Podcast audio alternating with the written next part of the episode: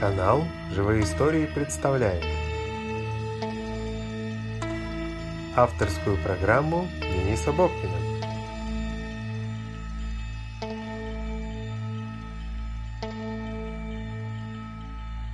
Зомбак. Когда двери поезда закрылись, Нютинава облегченно вздохнул. Минут через сорок он будет в аэропорту, и весь этот кошмар для него кончится – Страх почти полностью исчез, уступив место ликованию. Да, он их сделал. Если бы неделю назад ему сказали, что он бросит работу, жену, и сняв все доступные на картах деньги, без вещей улетит неизвестно куда, и будет при этом испытывать эйфорию от чувства полноты жизни, на которое он раньше внимания не обращал, Ньютюнава ни за что бы в это не поверил. В проходе между рядами появился Стюарт, или как там называются торговцы напитками, бутербродами и прочими закусками в аэроэкспрессах. «Молодой человек, что у вас есть из алкоголя?» С невероятным оптимизмом спросил Нтюнава торговца. «Только пиво. Три сорта». «А как же водка?» – уточнил Нтюнава и попытался вспомнить, когда в последний раз пил русский национальный напиток. Поймав настороженный взгляд официанта, он снисходительно протянул ему тысячу и добавил, улыбнувшись. «Шучу. Две бутылочки, пожалуйста. Сдачи не надо». Настороженность моментально сменилась подобострастной учтивостью. Орешков, чипсов, соленой рыбки. Нютинава покачал головой, и Стюарт покатил свою тележку дальше. Пассажиров было немного, и он радовался, что сумел получить щедрые чаевые. Отхлебнув пиво, Нютинава отметил, что его вкус за последние семь лет не очень-то изменился – «Да, не завязал бы я тогда с алкоголем, ничего бы этого со мной теперь не случилось», – подумал он. Да ведь никто и предположить не мог, что этим тварям нужны только трезвенники. Впрочем, он недолго проворачивал эти мысли в уме, так как был человеком, не склонным к пустым сантиментам. Он никогда не заморачивался на проблеме, а концентрировался на путях ее решения. Когда поезд пересекал по мосту Московскую кольцевую дорогу, Нютинава машинально посмотрел на часы и непроизвольно выругался – Крупные капли холодного пота выступили на спине. Настроение резко испортилось. В попыхах он забыл избавиться от айвоча. Сорвав чертовы часы, он попытался раздавить их каблуком, но они оказались прочными. Окна поезда были намертво закрыты, оставалось только утопить часы в унитазе. Перед туалетом стояла очередь, и тут Нючинайве пришла в голову отличная идея, которую он тут же и притворил в жизнь, незаметно опустив iWatch в карман рюкзака стоящего перед ним туриста – до прибытия поезда оставалось 15 минут. Ничинао подумал, что в любом случае, если они следили за ним при помощи часов, теперь знают, что он едет в аэропорт. И дернул же его черт зайти вчера к начальству. Чувствовал же, что не надо. Ушел бы на полчаса пораньше, как хотел, так всего бы этого кошмара и не случилось. Все из-за Пименова. Ждал ведь, пока он презентацию делать закончит. Даже не верил, что сегодня суббота, и за какие-то неполные сутки его жизнь коренным образом изменилась. А началось это вот так. До конца пятничного рабочего дня оставалось полчаса. Нютинава с папкой под мышкой, в которой, к слову, кроме его личного ультратонкого ноутбука ничего не было, с напускным озабоченным видом подошел к двери и сказал, тревожно глядя на замигавший на рабочем телефоне лампочку вызова. «Заскочу по дороге к клиенту. Адам Допник. Всем пока». «Подожди меня», «Подкинешь до Чеховской», – требовательно попросил Пименов, не поднимая головы от монитора. Со стороны могло показаться, что это он его начальник, а не наоборот. «Клиент до 17. Ждать не будет», – помочился Нютинава и отпустил ручку двери. «Давай быстрее». «Пять сек. Сейчас только сохраню», – заверил Пименов. Ровно через пять секунд на столе Пименова зазвонил телефон. Сняв трубку, он покосился на Нютюнава. «Да, Илья Валентинович здесь. Сейчас передам, чтобы зашел». Нет-нет, весь день у нас в подразделении наставляет молодежь. Не ожидал от тебя, поблагодарил Пименова Нютинава. Я от Валентинович целый день сегодня прячусь, и не просто так, а по твоему косяку, между прочим. Пименов извинительно вжал плечи в голову и глазами сделал знаки направо и налево, давая понять, что он опасался стукачей, которые не упустили бы возможность сообщить наверх, что он прикрывает начальство, прогуливающее работу. Поднявшись наверх, Нютинява решительно вошел в кабинет шефа.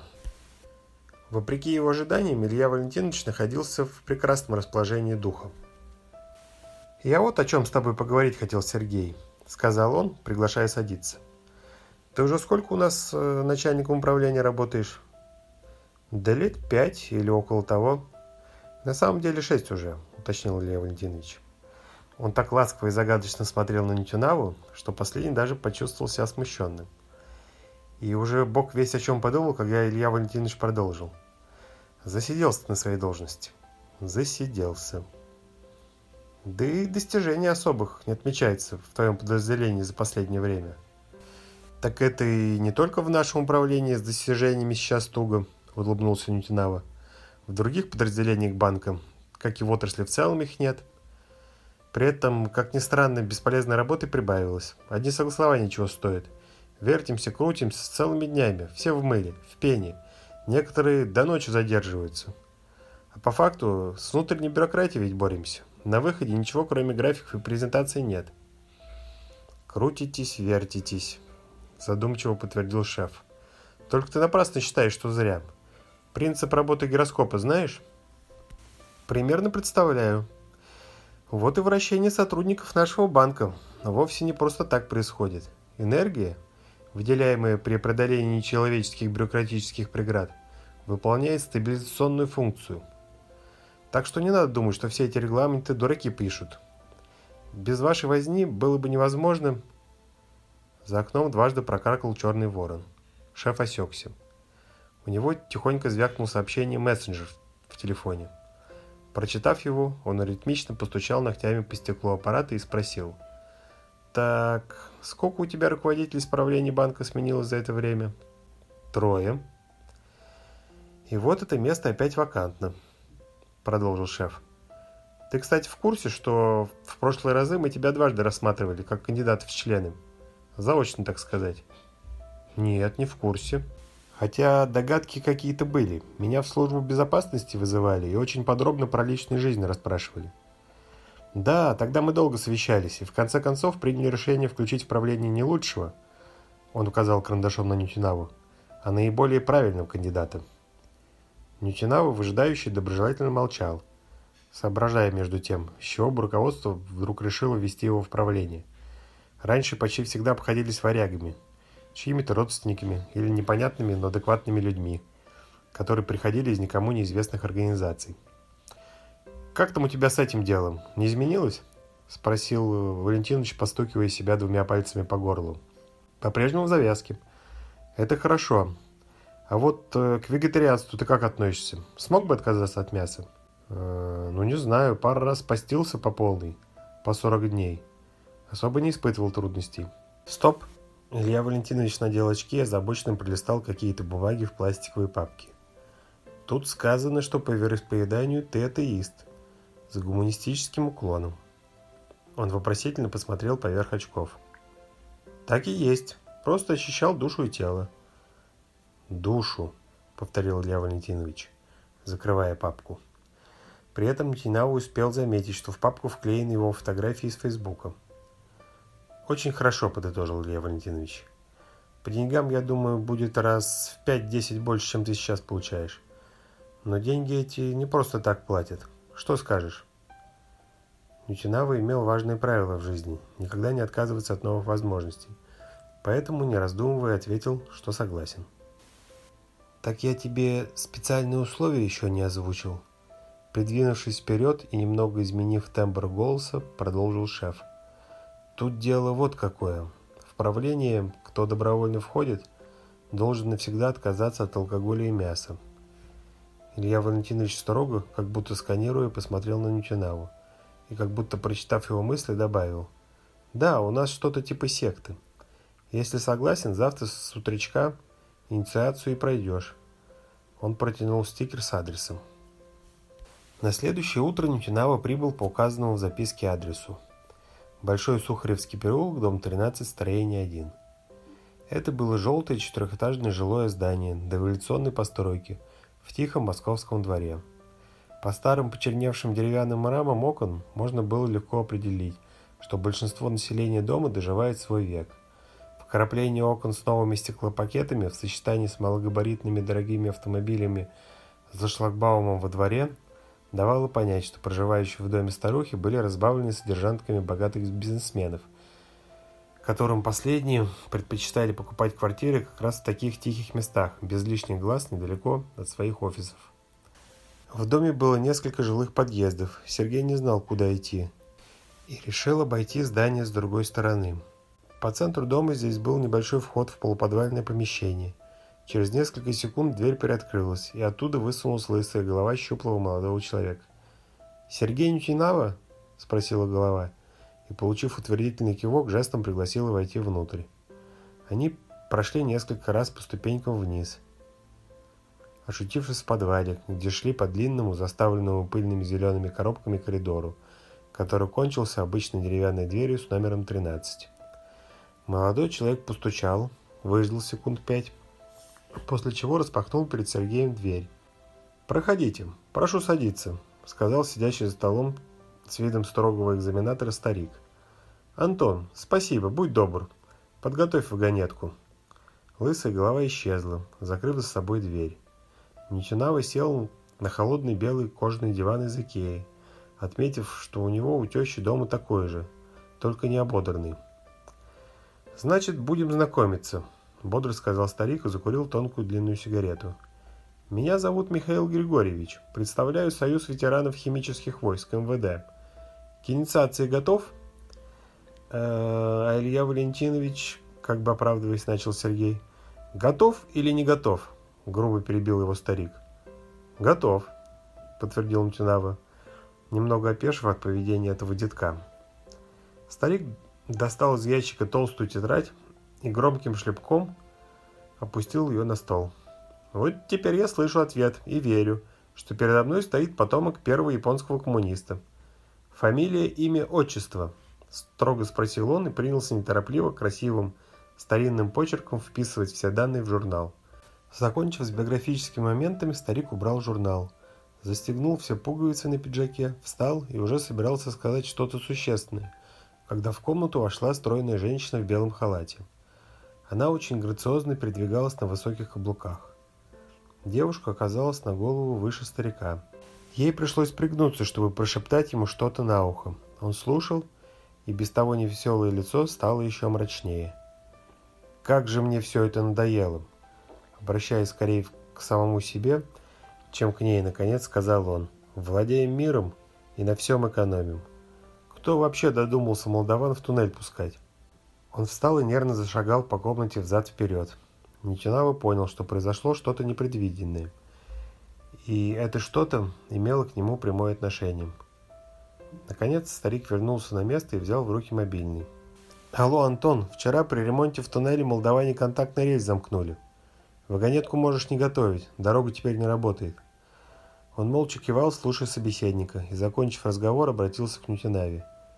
«Итак, молодой человек, сейчас у вас будет последняя возможность отказаться от вступления в гильдию Вечной Весны. После того, как вы опуститесь в подземную обитель Братства, путь назад будет отрезан». Сергей подумал, что мифы о подземном метро оказываются не такими уже и сказками. Понятно, что пользуется этим видом транспорта настоящая элита, а не ряженая силиконовая мафия, который часто мелькает в телеэфире и новостях интернета. Глупо отказываться от возможности приобщиться к такому обществу. Он заверил старика, что безоговорочно согласен, и уже через две минуты в сопровождении лысого парня Антона двинулся в сторону центра. Шли подворотнями, ныряя в арки и протискиваясь в узкие проходы между домами. Ничинава даже не знал, что в Москве еще сохранились такие дворы – Минут через семь они пересекли бульварное кольцо и зашли во двор большого старинного особняка со следами гипертрофированного запустения. Это бывает, когда расчетливые застройщики делают все возможное для признания строения аварийным и неремонтопригодным, чтобы потом втиснуть на его место еще одну офисную коробку. Антон подошел к старой кирпичной будке с голубой эмблемой Мосгаза. Порывшись в кармане шорт, он уверенно открыл старый ржавый замок, личинка которого, скорее всего, была смазана. Внутри было прохладно и абсолютно тихо. Антон закрыл изнутри дверь на защелку и зажег карманный фонарик. Он откинул кусок линолеума на полу, под ним обнажился квадратный металлический люк. Они спустились в помещение, похожее на заброшенное бомбоубежище. На полу валялись противогазы, вскрытые аптечки, пожелтевшие журналы и газеты – пустые винные и водочные бутылки. Луч фонаря пробежался по салатовым стенам, густо подкрытым надписями, из которых Нютинава успел прочитать только две – ДМБ-79 и Пашка Лох. По всему было видно, что компании молодежи собирались здесь очень давно. «Тут у нас запасной вход в главный туннель», – пояснил Антон, вставляя в прорезь замка длинный ключ причудливой формы. «Не поможете?» Вдвоем они с трудом открыли толстенную сейфовую дверь, за которой был узкий длинный коридор. Метров через тридцать коридор вывел в круглый туннель, по которому была проложена узкая железная дорога. Они бодро зашагали по шпалам, и Нетюнава радостно подумал, что вот оно, метро 2, ведущее от Кремля до Рублевки, или еще куда-то за город. Они шли в сторону центра. «Неужели я скоро попаду на территорию Кремля?» – мелькнула мысль у Нетюнавы. Однако тут показалась небольшая платформа. До Кремля они явно не успели бы дойти. На платформе в кресле сидел человек в джинсах и черной футболке. Едва завидев Нютюнаву и Антоном, под достаточно бодрый аккомпанемент гитары он затянул. «Вагонные споры – обычное дело, когда больше нечего пить, но поезд идет, купе опустело и тянет поговорить». Нютинава, который в прошлом и сам увлекался гитарой, отметил, что встречающий играет достаточно сносно. Закончив петь, молодой человек ловко вскочил на ноги и по-приятельски, словно они были знакомы уже много лет, пожал Сергею руку. Его рукопожатие было энергичным и дружеским. Ньютнава сразу понял, что перед ним волевой, позитивно настроенный человек, с которым, скорее всего, приятно будет иметь дело.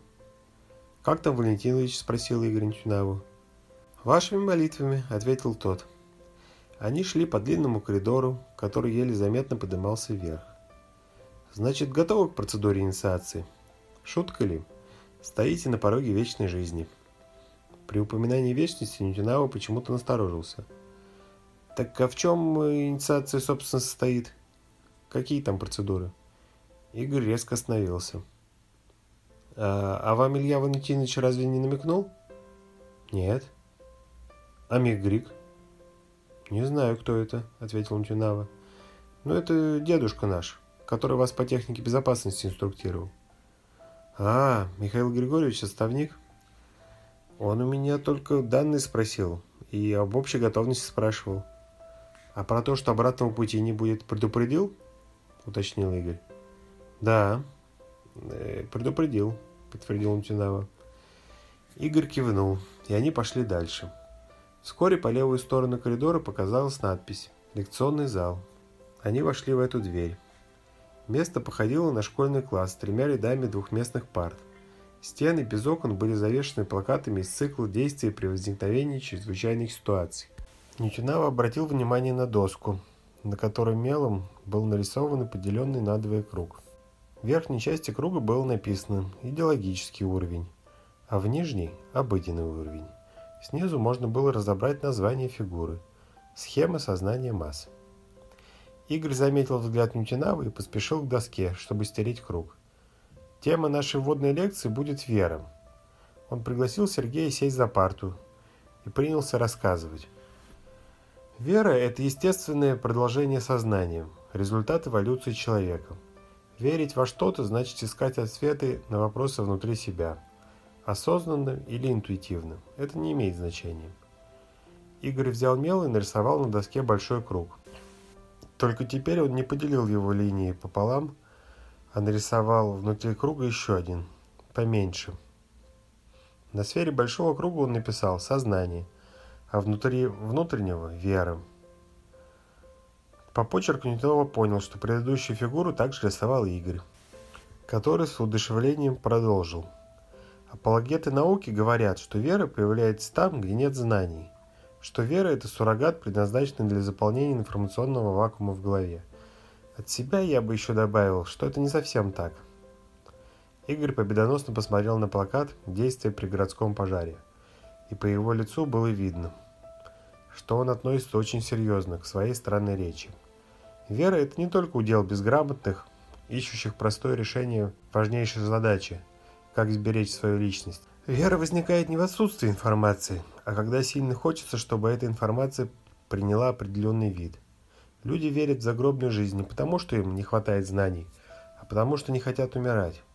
Мысли о райских кущах приятны им. Они видят в них себя, любимых, хотят жить вечно. При этом вера – удивительная штука, потому что иногда это самое «хочу» превращает фантазии в реальность. Вера заставляет людей в погоне за мечтой рисковать, идти на крайности, совершать нелогичные, но по необъяснимому стечению обстоятельств правильные шаги. Экспериментировать, открывать новые горизонты, делать мечты явью. Но для вас теперь это все не актуально. Сейчас вы стоите на пороге одной из величайших тайн.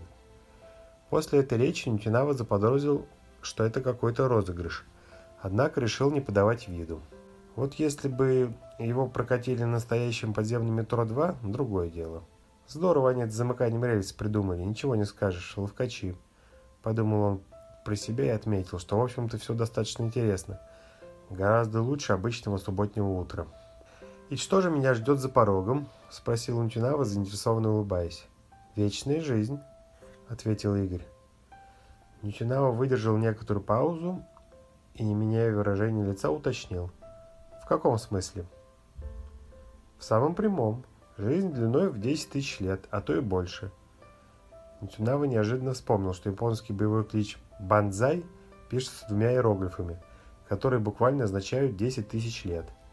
Помимо фамилии деда-коммуниста, прибывшего из страны восходящего солнца сразу после войны, у него не, были некоторые познания в японском языке. Впрочем, они выветрились практически полностью. «Очень хорошо», — сказал он, пытаясь предугадать, что будет дальше. Игорь лучезарно улыбался, пристально глядя на собеседника. Пауза несколько затянулась. «Очень рад, что вы так легко и просто приняли эту идею». Наконец нарушил молчание Игорь. «А то ведь, знаете, никогда не угадаешь, как поведет себя кандидат, узнав о том, что он будет жить вечно». Бывали случаи, что инициацию под дулом автомата проводить приходилось. «Под дулом автомата?» – переспросил Мутинава. «Да-да, вы ведь знаете, что обратного пути нет». Мутинава кивнул. «Ну, так давайте тогда в процедурную», – закончил Игорь и пригласил Мутинаву следовать за ним в небольшую дверь, расположенную рядом с классной доской. За ней располагалась узкая длинная комната, походившая на смесь медицинского кабинета с казенной гостиной. В комнате было холодно, и руки Нтюнавы, который был одет в синее поло, покрылись мурашками. Игорь по-хозяйски расположился в кожаном кресле с резными ручками в форме черепов. Нтюнава же сел на складной стул напротив. Между ними был изящный круглый журнальный столик, рельефная ножка которого была выполнена в виде ползущих друг по другу людей.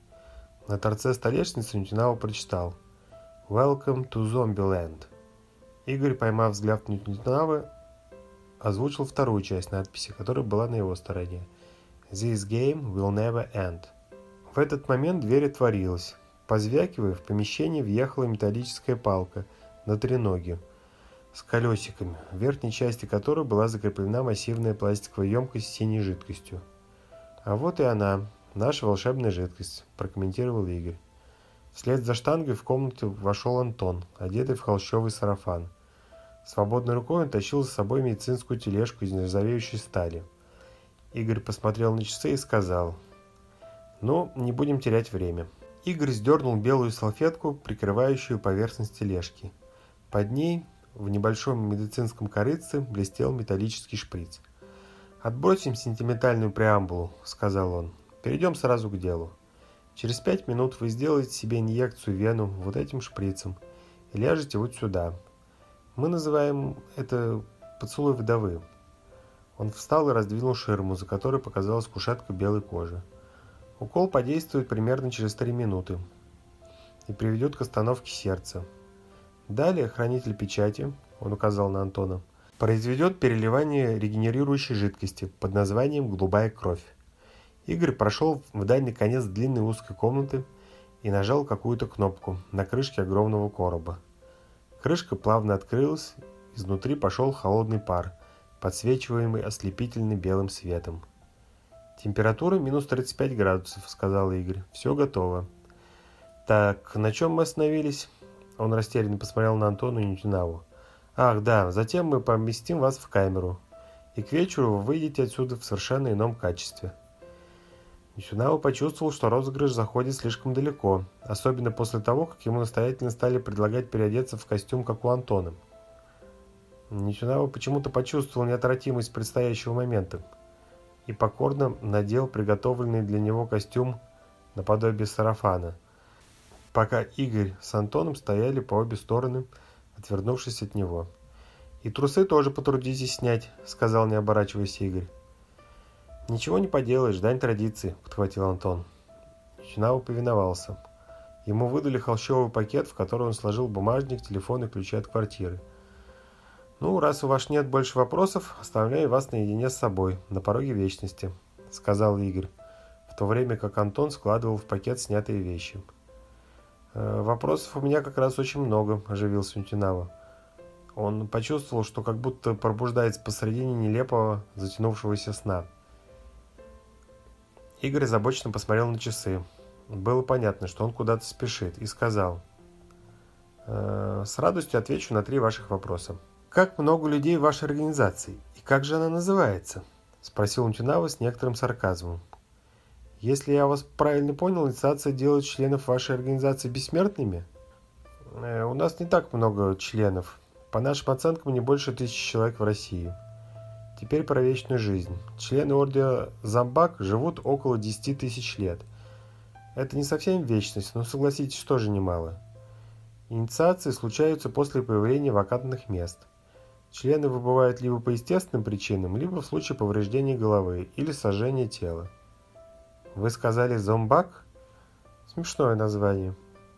Есть ли среди вашего ордена известные личности? Да, зомбак это аббревиатура.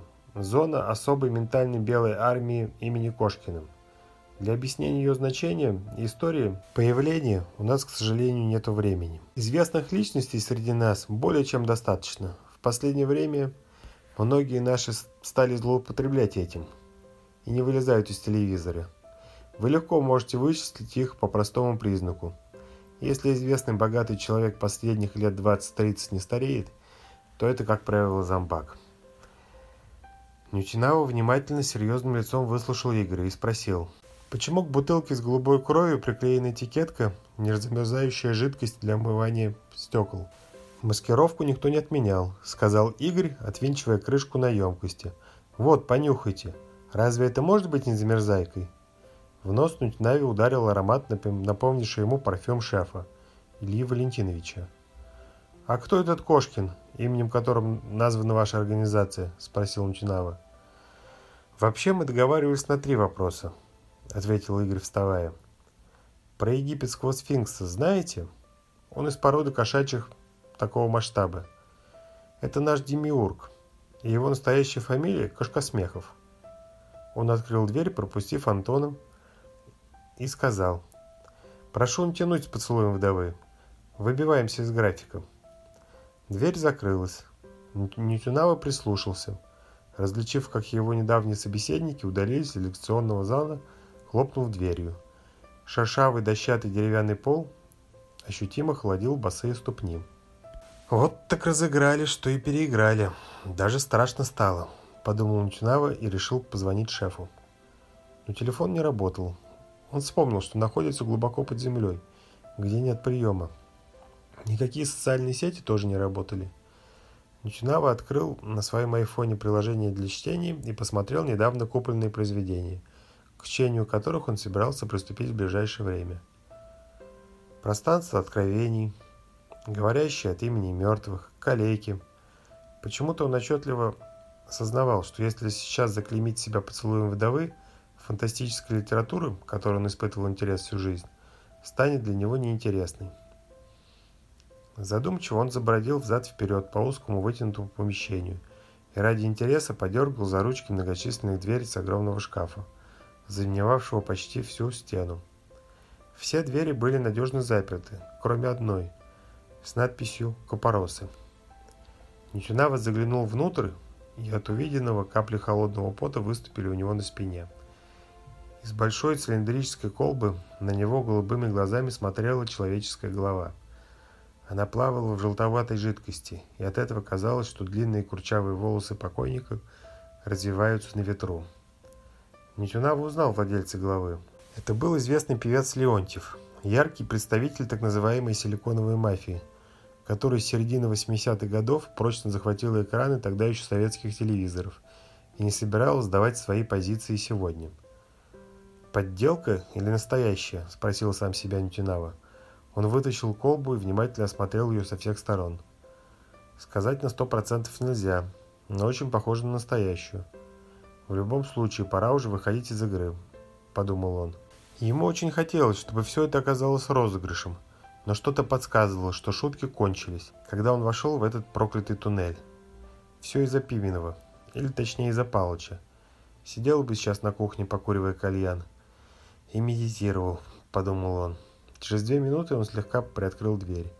В лекционном зале на столе сидел Антон и покачивал короткими ногами.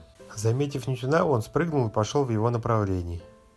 Ничего не оставалось, как выйти.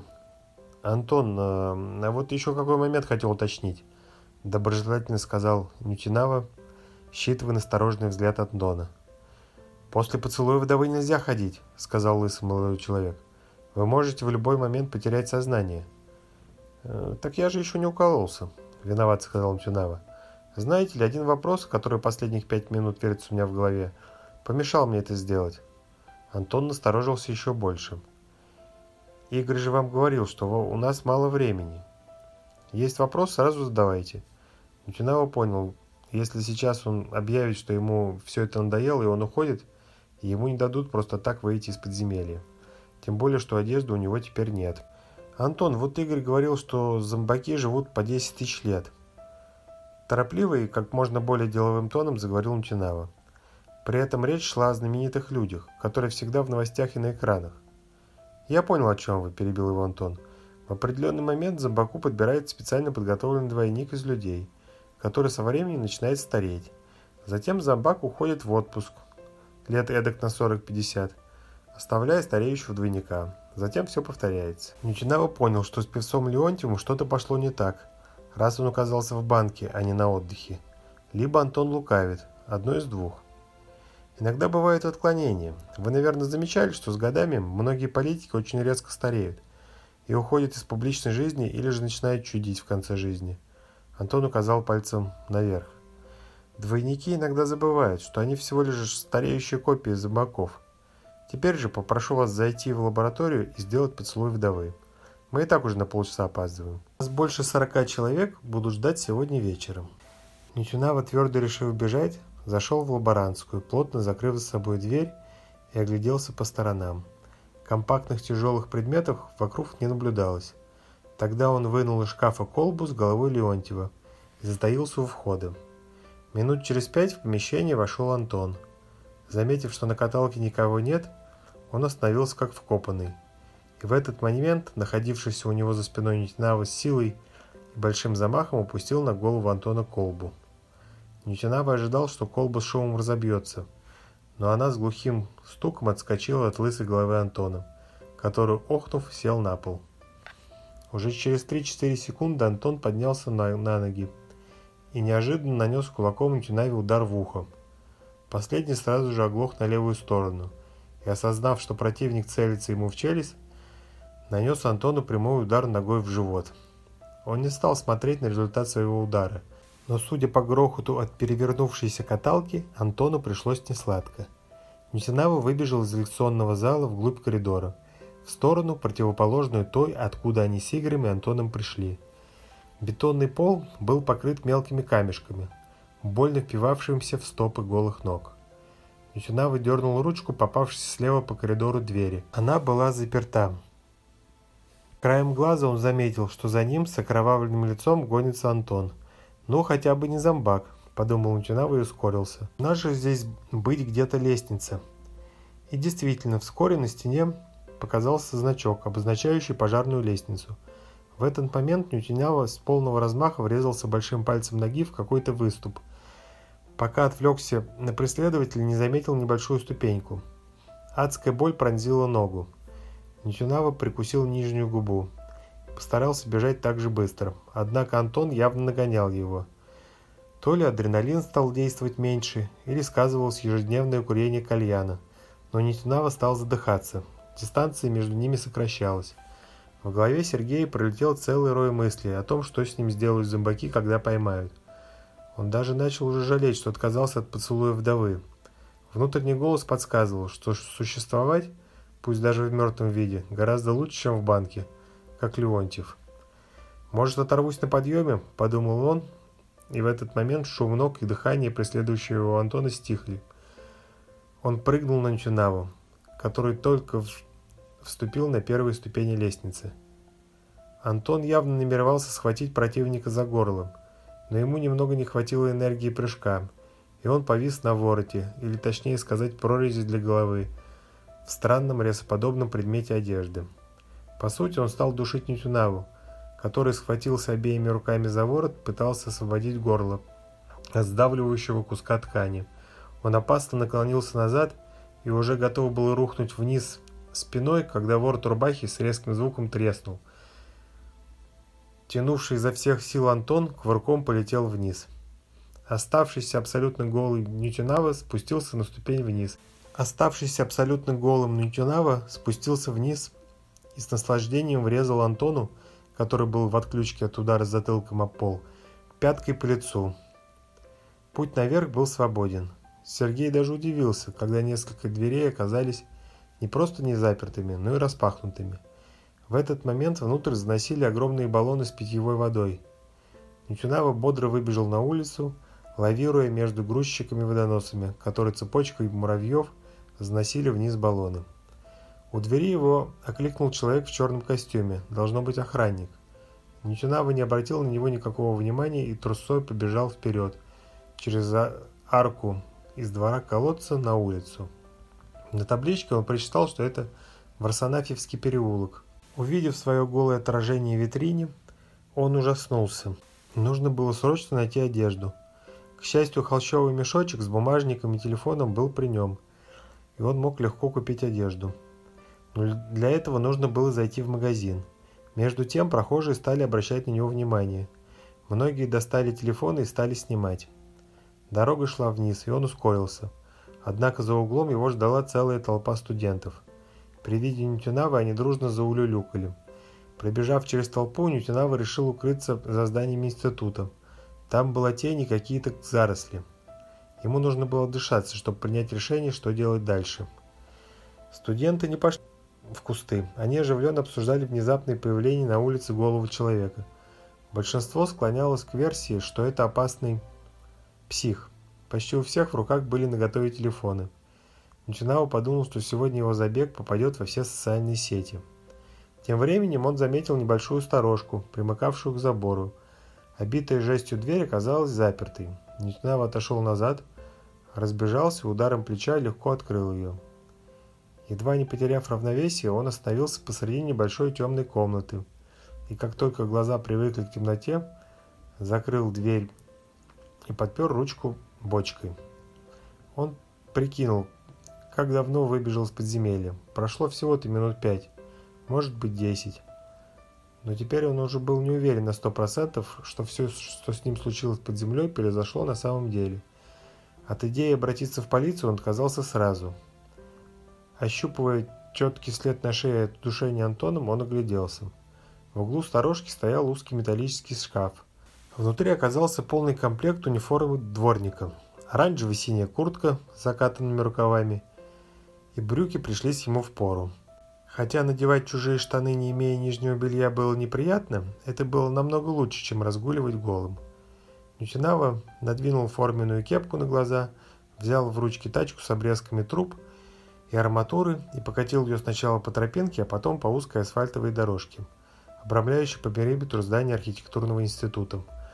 У входа в институт в скоплении народа появилось два полицейских. «Голову мужика тут не видел?» – спросил один из них Нютинаву.